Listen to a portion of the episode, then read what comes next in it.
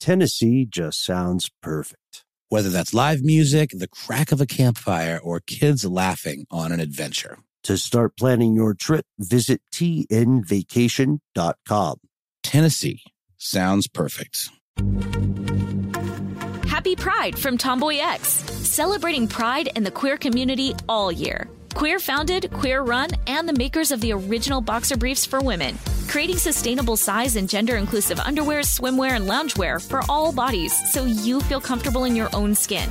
Tomboy X just dropped their Pride 24 collection. Obsessively fit tested for all day comfort in sizes 3 extra small through 6X. Visit tomboyx.com.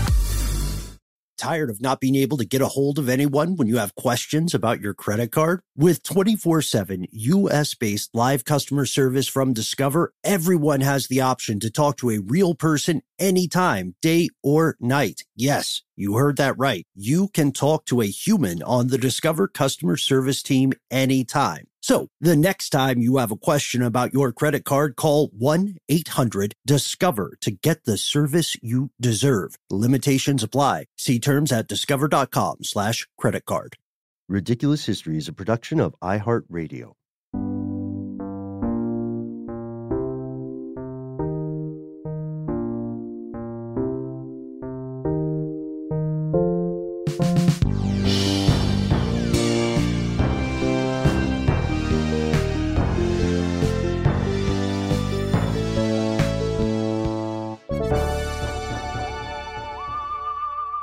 Welcome to the show, ridiculous historians, friends, and neighbors. Thank you, as always, for joining us. Uh, we always like to say nice things about our super producer, Casey Pegram. Uh, and we do mean these sincerely, but we have a special announcement today, one that uh, blew my mind, actually another another thing to add to the long legend of Casey Shadow here.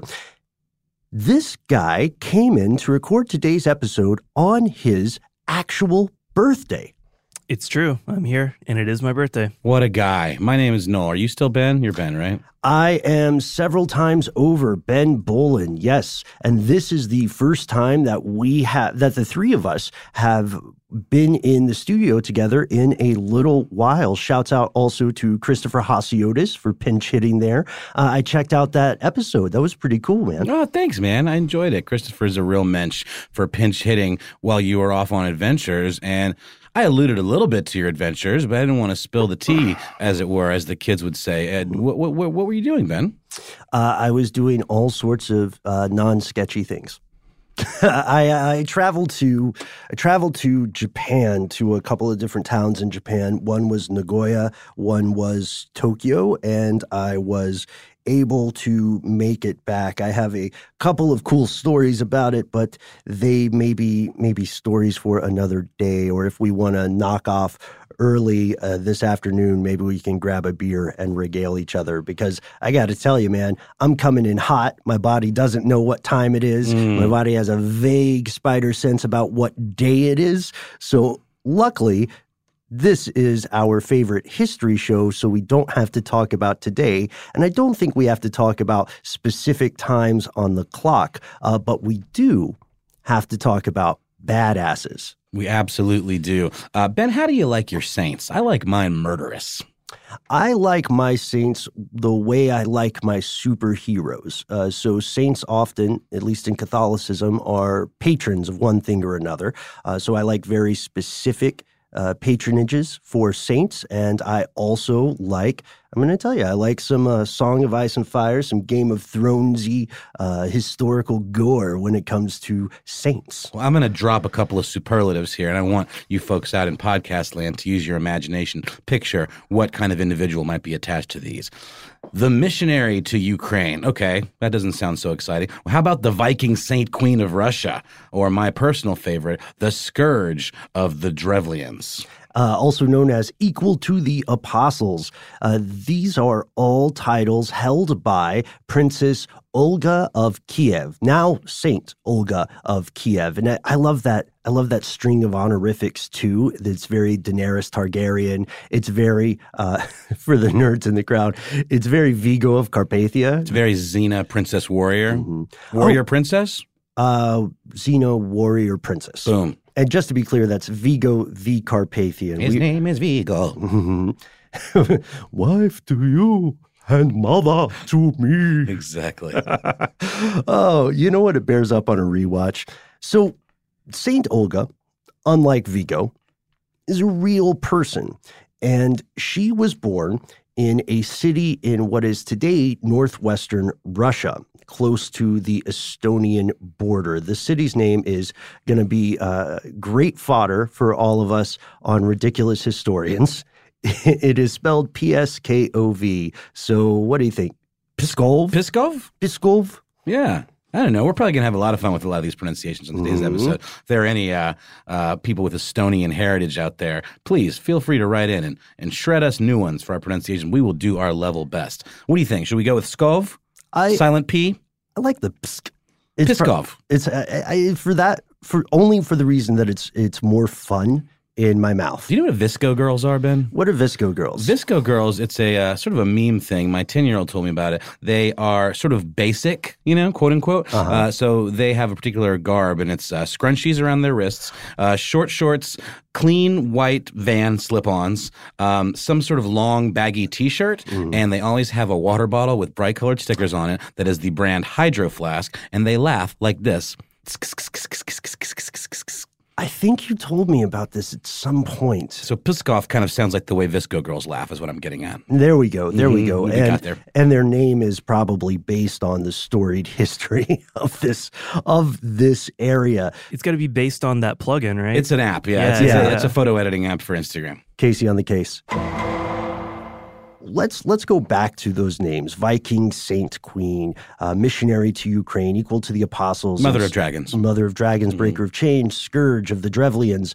The thing about Princess Olga is that she earned all of these titles. And today's story is about how she got there, about how she went from being a princess, and being a princess is a problematic, beautiful thing. You know, a lot of people love the stories of royalty, but unfortunately, many, many uh, princes and princesses end up being historical footnotes. Why is Olga different? Right, because you think of a princess, you think of a fair maiden, helpless and defenseless, being kept somewhere in a tower, you know, relegated to her room behind lock and key. Uh, this was not the case for Olga. In 912, she married a man by the name of Igor.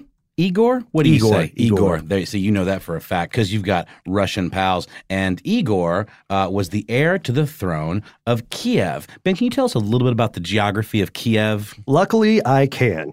Uh, Kiev, now a city in Ukraine, it's part of something we call the Kievan Rus, R U S apostrophe. Uh, Kievan Rus was a federation of Finnish and East Slavic people in Europe from, let's say, around the 9th century to somewhere in the 13th century.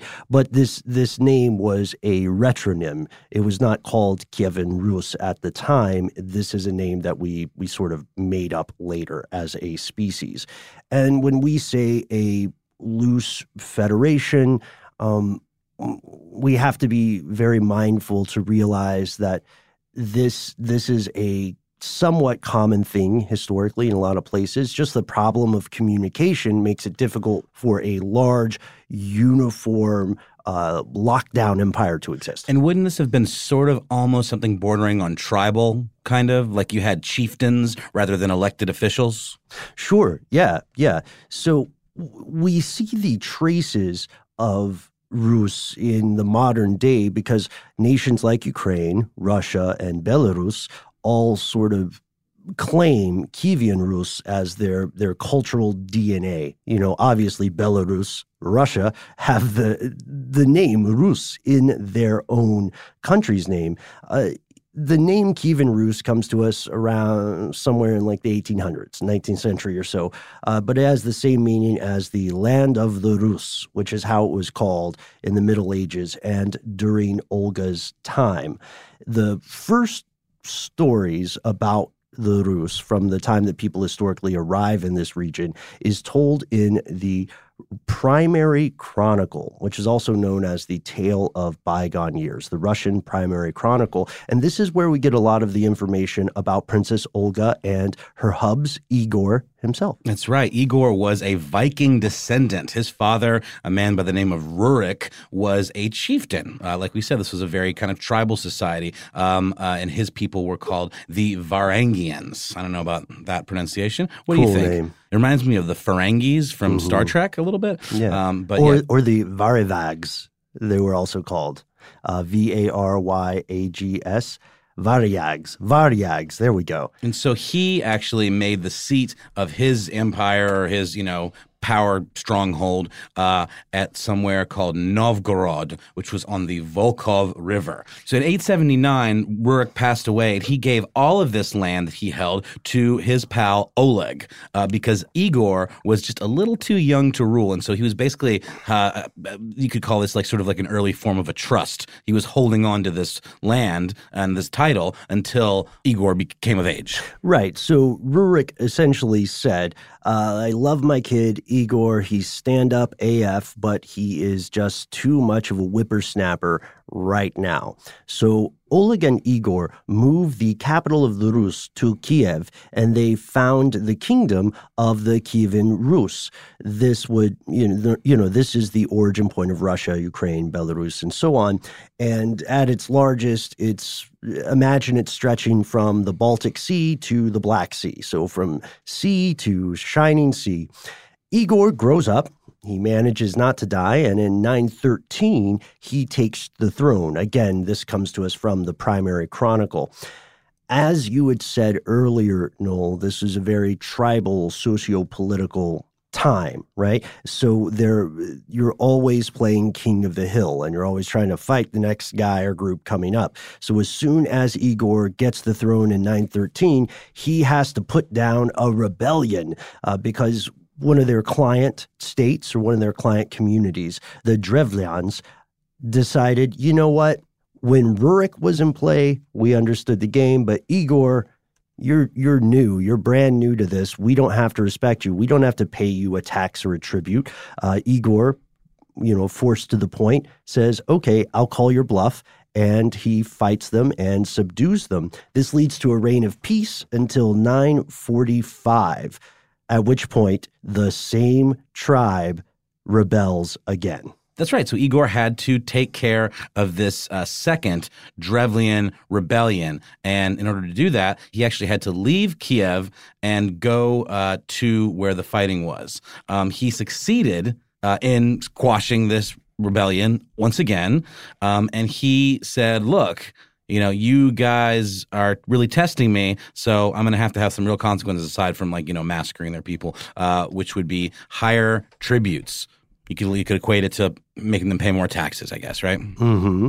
And he said, he, he pulled a DJ Khaled because he was on his way home, but he stopped and he said, another one. He sent his uh, the majority of his forces back to home base with the tribute, and then he came back to the Drevlians with a, a smaller force and this really weirded out the rebellious tribe. It's a little weird. Yeah. So they they said, okay, let's not let them physically get all the way to our town. Let's send out some emissaries and say, dude, what is going on with you? And then Igor says, you know, I refuse to comment. So they panic and they they send out a force. They send out an army. They subdue Igor's forces and they capture him. They take him to a place just outside their city and they tie two birch trees to his legs. Bent, they, they're like bent down to the ground. I guess mm-hmm. those are mm-hmm. very flexible trees. Um, and they, I'm not sure exactly how they would do it. Maybe tying a rope to the top and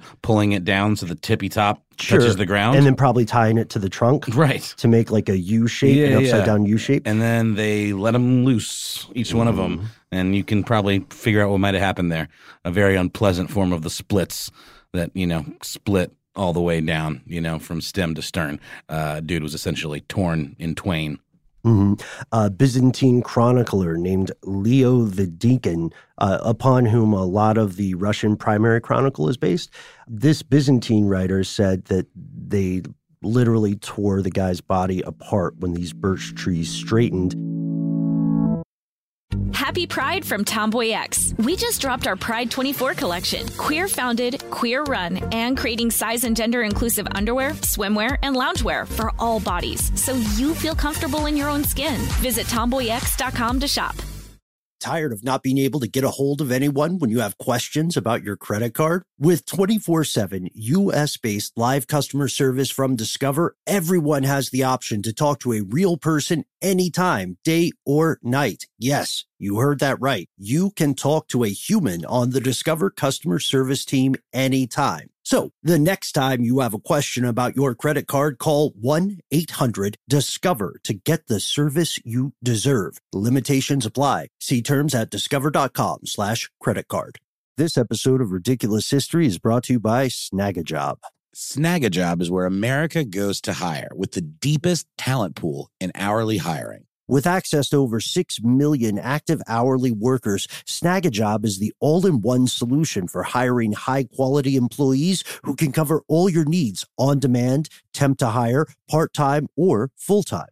You name the position warehouse worker, retail associate, grocery store clerk, fitness trainer, baker, stylist, bellhop, podcast producer. Yeah, Snagajob's got a worker for that. With their easy to use platform, you're able to seamlessly post and fill available positions quickly with a dedicated customer support team to provide all the help you need along the way.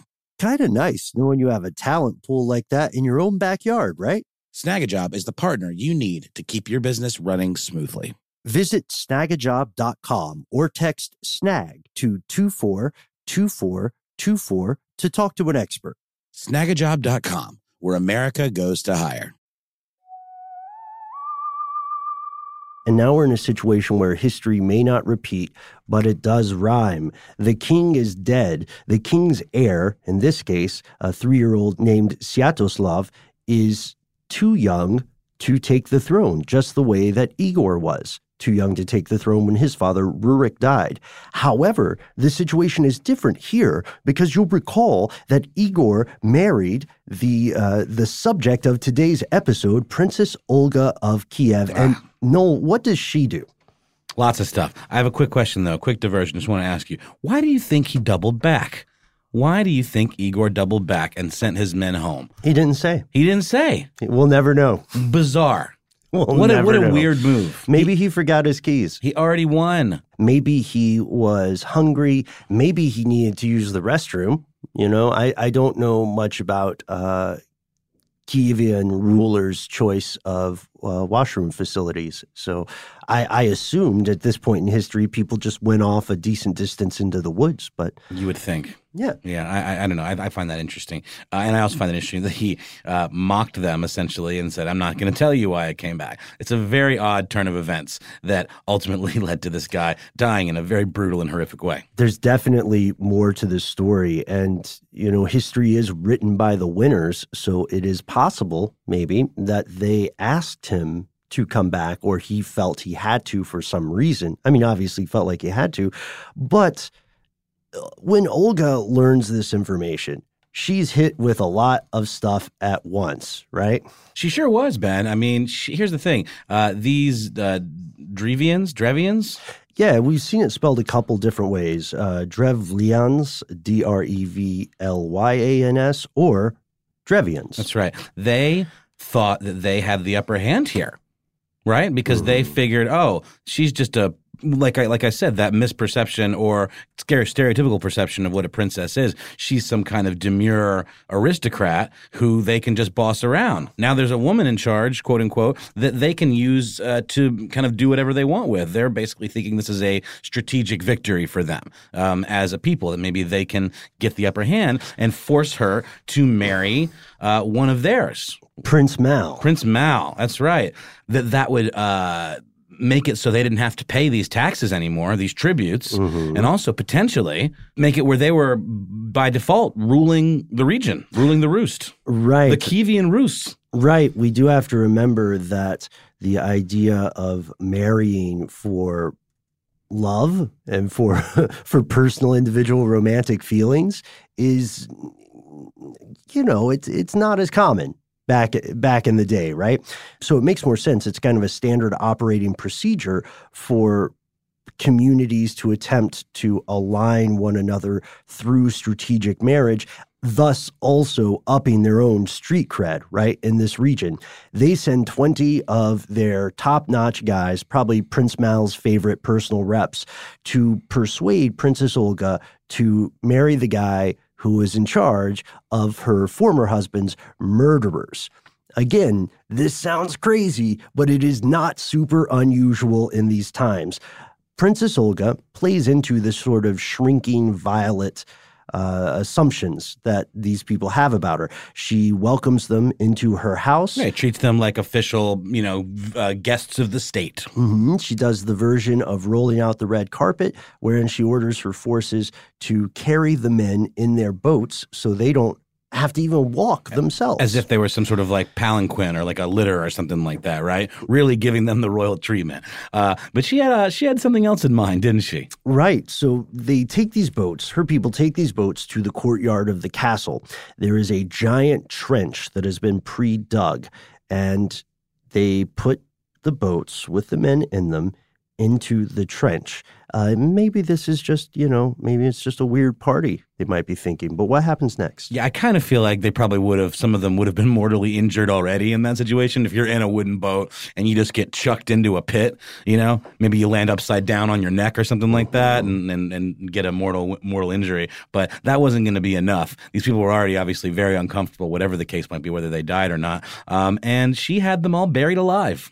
And this had to have been a serious pit right? I mean, yeah. yeah. I mean, it would have taken a long time to fill in. There would have had to have been no way for them to claw their way out, mm-hmm. uh, or it would have been very difficult. I'm trying to picture the scene, and uh, it, it reminds me of something you might have seen in like Caligula. Sure. Yeah. And here's the thing, though.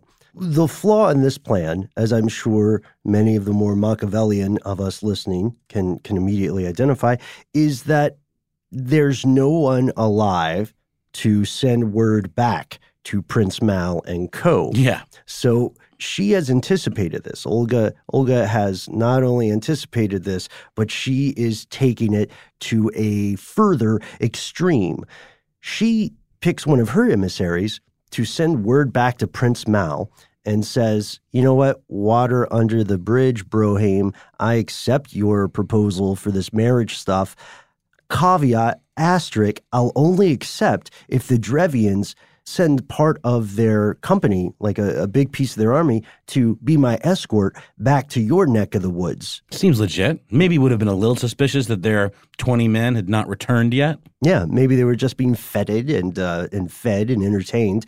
Uh, and she she has some logic here for the prince. She says, after all, you know, we, we want everybody in the land to see what a big deal this is, right? So send me send me to you in style. Don't I deserve it? And what does Prince Mal do? Yeah, he seems pretty into it. Sure did. Uh, he complied instantly and sent some of his top chieftains to escort her. Yeah. And they show up, right? Yeah, and they were met with another rolling out of the red carpet as it were. And she says, Hey guys, uh, you're clearly very dusty from your journey. Why don't you come into one of our, our famed bathhouses and, uh, and have yourself a schwitz? You ever heard that, a schwitz? I've heard it. I don't know if that's what she said, but I totally get the gist. Yeah, they say it on The Sopranos a lot. It's when you go in and have like a have a steam bath. It's a schwitz. I like it. Uh, but yeah, so they're they're they're thinking they're going to have a nice little soak, uh, possibly a, a, steam bath, whatever whatever they got. Um, and she locks the doors behind them. And she burns everyone in that bathhouse alive. Yep. The the building collapses. Like she she kills another group of people. And so now you think, okay, let's let's just sort of assume Prince Mal's perspective here. He's got to know something's up at this point. After all, uh, a good portion of his army, his martial forces, has been buried alive the chieftains, the ruling class his personal picks, his selects, have also been burned alive. Presumably, he doesn't know any of this, though. Right, right. He just knows they have not returned. Right. So you have to at least be thinking about the first group. Kind of weird that none of those guys got back. Uh, so Olga is not done yet. She says it's not enough to kill his top-notch army folks. It's not enough to kill the essentially the ruling class of this tribe.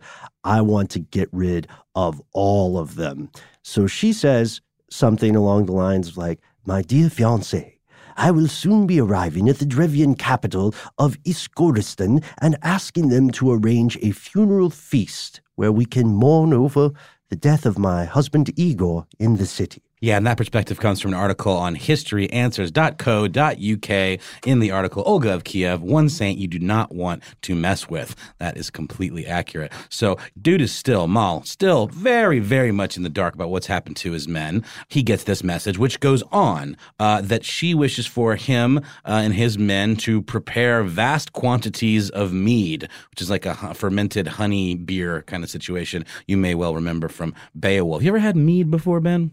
Yeah, multiple times. What's it taste like? Uh, it, it's cool. You can definitely taste the the honey notes, and um, usually I've mead's not a not a regular weekly or monthly thing for me, but usually you run into it at some really cool cultural events. There are a bunch in Atlanta. I would love to take you guys at some point. Do you think they have it at medieval times?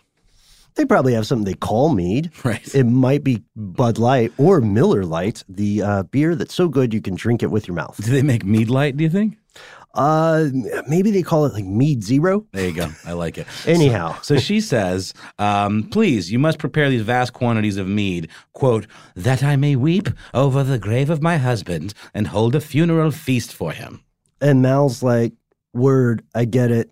You know, she's keeping it real. You've got to have these sort of closures in life. Yeah, and she's being, you know, very reasonable about all this, mm. you know? In these our crazy times, uh, what what can we be except for human? So he says totally and gives Olga and her crew, her entourage, safe passage into the territory, into the town. And once she arrives, she holds this huge opulent opulent being a comparative term opulent funeral for igor who has passed a lot of people show up. A lot of the townsfolk a lot of the important individuals of the time. This is a see and be seen sort of thing kind of the way that the infinity mirrors exhibit at the high museum was. Uh, however maybe they trusted Olga a little bit too much. Maybe they should have thought a little more carefully about the context because they totally chillax, they rage, they get wasted, they're super drunk. Uh, but Olga, it turns out, and the forces that she brought with her are not drunk. Yeah, I don't know if they were play acting and you know doing that thing where someone buys you a shot and you've had enough and you don't want to be rude, so maybe you just kind of do a pretend sip and then you know hide it. Uh, maybe there was some of that going on. I don't know. Maybe no one else but me does that. Um, but they definitely got away without being noticed that they weren't drinking because that would be very suspicious, right? Yep. they got away with it. They waited until the Drevians were uh, drink, drank, drunk. And then Olga said, okay, kill him. According to the Russian Primary Chronicle, around 5,000 Drevlins died that day or Drevians. It would have been an absolute slaughter, some real red wedding stuff. But wait, as Billy Mays was wont to say, there's more. Yeah, there's more. It's what you might consider her coup de grace, uh, her finale, her big finish, act four of this revenge chronicle. Because this wasn't enough for her. She wanted more. She really wanted to wipe out all of those that had anything to do with the death of her beloved husband. So, uh, you know, there obviously were some survivors. 5,000 seems like a lot because this wouldn't have been a population of, of millions. I mean, again, these were kind of smaller clans, right? That's correct. Yeah, this was not a, a huge metropolis the way we would understand one today.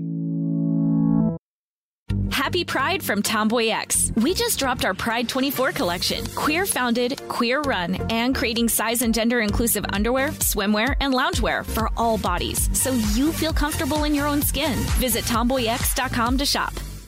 Tired of not being able to get a hold of anyone when you have questions about your credit card? With 24 7 US based live customer service from Discover, everyone has the option to talk to a real person anytime, day or night. Yes, you heard that right. You can talk to a human on the Discover customer service team anytime. So the next time you have a question about your credit card, call 1 800 Discover to get the service you deserve. Limitations apply. See terms at discover.com slash credit card. This episode of Ridiculous History is brought to you by Snagajob. Snagajob is where America goes to hire with the deepest talent pool in hourly hiring. With access to over 6 million active hourly workers, Snagajob is the all-in-one solution for hiring high-quality employees who can cover all your needs on demand, temp to hire, part-time, or full-time. You name the position warehouse worker, retail associate, grocery store clerk, fitness trainer, baker, stylist, bellhop, podcast producer. Yeah, Snagajob's got a worker for that. With their easy to use platform, you're able to seamlessly post and fill available positions quickly with a dedicated customer support team to provide all the help you need along the way. Kind of nice knowing you have a talent pool like that in your own backyard, right? Snagajob is the partner you need to keep your business running smoothly. Visit snagajob.com or text snag to 242424 to talk to an expert. Snagajob.com, where America goes to hire. So the surviving Drevlians, they were super freaked out, essentially, and they begged and begged and begged, "Please don't kill us. Uh, we will, we will pay with whatever we have. We can't give you an army to serve you uh, yet. Give us a few generations. Uh, but uh, here's what we have: we have honey, we have furs. Please take these. Leave us with our lives." At this point, Olga says, "You know what?" Maybe this time I'll be cool. Give me three pigeons and three sparrows from each of your houses. And she says, I don't want to impose a heavy tribute like my husband Igor, because uh, I know this siege and all these terrible things that I've done to you have left you in a really bad spot. So, yeah, just give me uh, uh, three pigeons, three sparrows from each of your houses. Not sketchy at all. Um, and I got to say, this sounds like the stuff of legend. I have a hard time believing this happened in this exact way, but this is what the Chronicle tells us. So I'm I'm willing to to suspend disbelief for the time being. But this is genius. So she takes these birds, uh, these pigeons and sparrows, and she has uh, each one of her um, militiamen, her her soldiers, take one and attach a string to their little bird feet. Um, and in that string, there would be a piece of sulfur, uh, which is tied up in a small piece of cloth. And then as the sun goes down, Olga tells her men to release these creepy birds all at once. And we should mention, you didn't think it was a little weird, maybe, listeners, that uh, everyone just happened to have these birds? Well, it was a thing. They they were like pets or kind of familiars. Like it was very much they would you know occupy people's houses. Well, they also would make eggs. Right. So there's a source of food there. Uh, yeah, and they lived in different parts of houses, right? So the birds fly to their various nests. The pigeons fly to the cotes, and cotes are a shelter for mammals or birds, especially pigeons. Like Mike Tyson, a notorious pigeon lover, amongst other things. He has pigeon cotes. And then the sparrows fly under the eaves where they tend to build their nests so they can stay away from the rain. Then you had porches, um, I guess, which is just you know the front of a person's house, and then you had haymows, which were uh, just stacks of hay in barn situations. And that's when the dovecotes, the coops, the porches, the eaves, the piles of hay all catch ablaze. According to the Chronicle, there is not a house that escapes this conflagration. And because the houses all caught fire uh, at roughly the same amount of time, it was difficult to extinguish everything. People fled from the city. And then Olga, who had her eye on it, said, Oh, no, no, no, no, no, no. Catch those folks running for the woods. Dude, this is like the tiny bat bombs. Remember the bat bombs mm-hmm. uh, in, uh, Japan. in in Japan? The idea was that they would uh, roost in the eaves in the ha- in all these houses all at the same time, and then the bombs would go off. That didn't work so well. This seems to have worked better than the bat bombs. If you guys want to check that episode out, this might be a fun companion piece. Um, and like you said, yeah, those little bits of sulfur ignited all of these very very flammable uh, nesting spots, and boom. The whole town went up like uh, like flash paper, and the few who escaped were running into the woods. What happened next? So here's the heavy metal part of this. This this is where things build the same way uh, that one of my favorite songs in the Hall of the Mountain King builds. It just gets more and more nuts because while this city is burning down, Princess Olga of Kiev orders her forces to take it and they capture the surviving elders of the city. She kills some of them and then others she gives to her crew to serve as slaves for the rest of her, their lives. And then the ones left, she says, remember me and pay tribute. This is insane.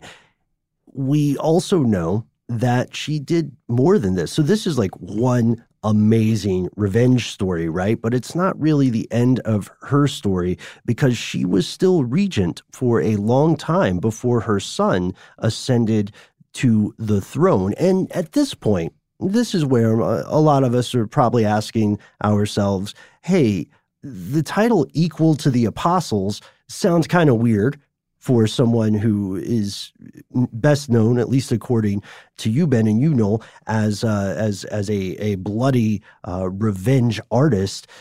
The thing is that she turned a religious leaf about what about a decade after her revenge against Prince Mal and her husband's murderers. Because these folks would have practiced paganism, I guess, to for to use kind of a blanket term, right? Well, they were definitely yeah, Christians would definitely call them pagans, and Christianity was not seen as a beneficial force to the Kievan Rus. But Olga visited Constantinople and she met Christians there. And whatever the substance of their conversation may have been, it impressed her. And soon after, she converted. This was weird because her own country, Kievan Rus, hated Christianity, hated the the culture of it, hated the the spirituality of it. They just from top to bottom, they thought it sucked. Well, Christianity was a conquering force. I mean, there was a real drive uh, to snuff out any pagan societies and convert them to Christianity. So for her, this warrior queen to convert uh, voluntarily is more than a little suspicious, if you ask me. But who knows? Well, yeah, the Chronicle claims to know because in the Chronicle, the authors say that Olga's conversion or her uh, epiphany that turns her into a Christian was part of a ruse. A Kievan ruse? Right, a Kievan ruse. Uh, in this case, RUSE, to avoid marriage to the emperor at the time, Constantine the Seventh because when she visited his court in Constantinople, she said they could not possibly marry because he was a Christian and she was a pagan, but she would undergo baptism if it pleased him. So she was baptized by the Patriarch of Constantinople, and she managed to evade marriage to Constantine because he stood by as her godfather during the baptism. It's a pretty serious godfather right there. Mm-hmm. Yeah. So, why is she known as a saint? Well, she knew when violence worked, and she apparently also knew when the strategy of the open hand worked. She began missionary efforts in modern day Ukraine. She set up hospitals and she used public announcements to teach people about the Christian faith. Everything that we know about missionary work tends to indicate that people are more likely to believe in the religion you are pitching to them if they associate it with good things happening to them, right? So if if someone sets up a hospital for you or feeds the poor and the hungry and then says, "By the way, I'm doing this because of this religion," you are more likely to agree with them uh, than you would if they said, "Oh, by the way, we killed everyone important in your community right. because our religion is so great." Yeah, catching more flies with honey and all that. So, indeed, uh, it took a little while, but uh, the kingdom of Kievan Rus did eventually become a Christian one. It took about 10 years after Olga's death. Uh, she also was, of course, given a Christian burial that her son Vladimir took the throne of uh, Kiev, what is now Kiev, and made Christianity the official religion.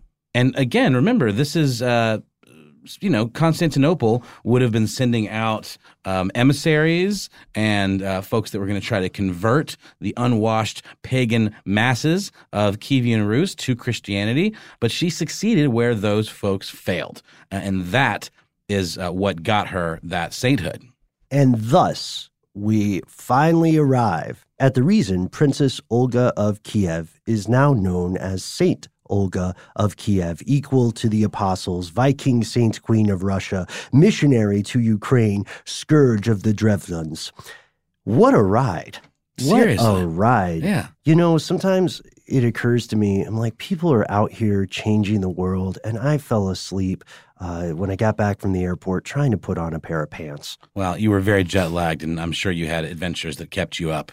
Um, so we give you a pass on that, Ben. that is a real image, though. I'll tell you. Yeah, Was it one kind. one leg in, or Uh, you know, I when I when I woke up, I would I would give myself a uh, a, a hard 1.5 in putting on the pants in terms of leg applied. got it? I think my left my left leg made it about to where the, the knee would be, and then it was game over. You know, you can't win them all. I got I got pants on today at least, so one step closer to sainthood. Eh? I can attest that, and it is also game over for this episode, but not the show, as you would say, Ben. Uh, this has been a really interesting one. I would love to see this made into a a, a rollicking film. hmm I feel like it's got all the all the stuff. I would watch it too as maybe one of those extended music videos. I'm really into that. Uh, it would it would be a great uh, it would be a great anime too. Although my thinking is probably a little colored in That's that probably regard. true. It's probably true. Thank you so much for checking out the show. As always, uh, Happy New Year once again to super producer Casey Pegram. Thanks to Christopher Hasiotis. Thanks to our, I almost said revenge associates, our research associates, Gabe Luzier and Ryan Barish. Thanks to Alex Williams, who composed our theme. Thanks to Jonathan Strickland, the uh, notorious Quister, for not showing up today. That's always a good day uh, in the studio. Um, and thanks to you, Ben, for, for being a friend and for making it back and for getting your pants on and uh, looking ship shape uh, despite your sleeplessness and jet laggery. Thanks to you as well, Noel. Uh, peek behind the curtain. We have one more episode to record, so I am going to go shotgun some coffee. Sounds like a plan. See you next time, folks.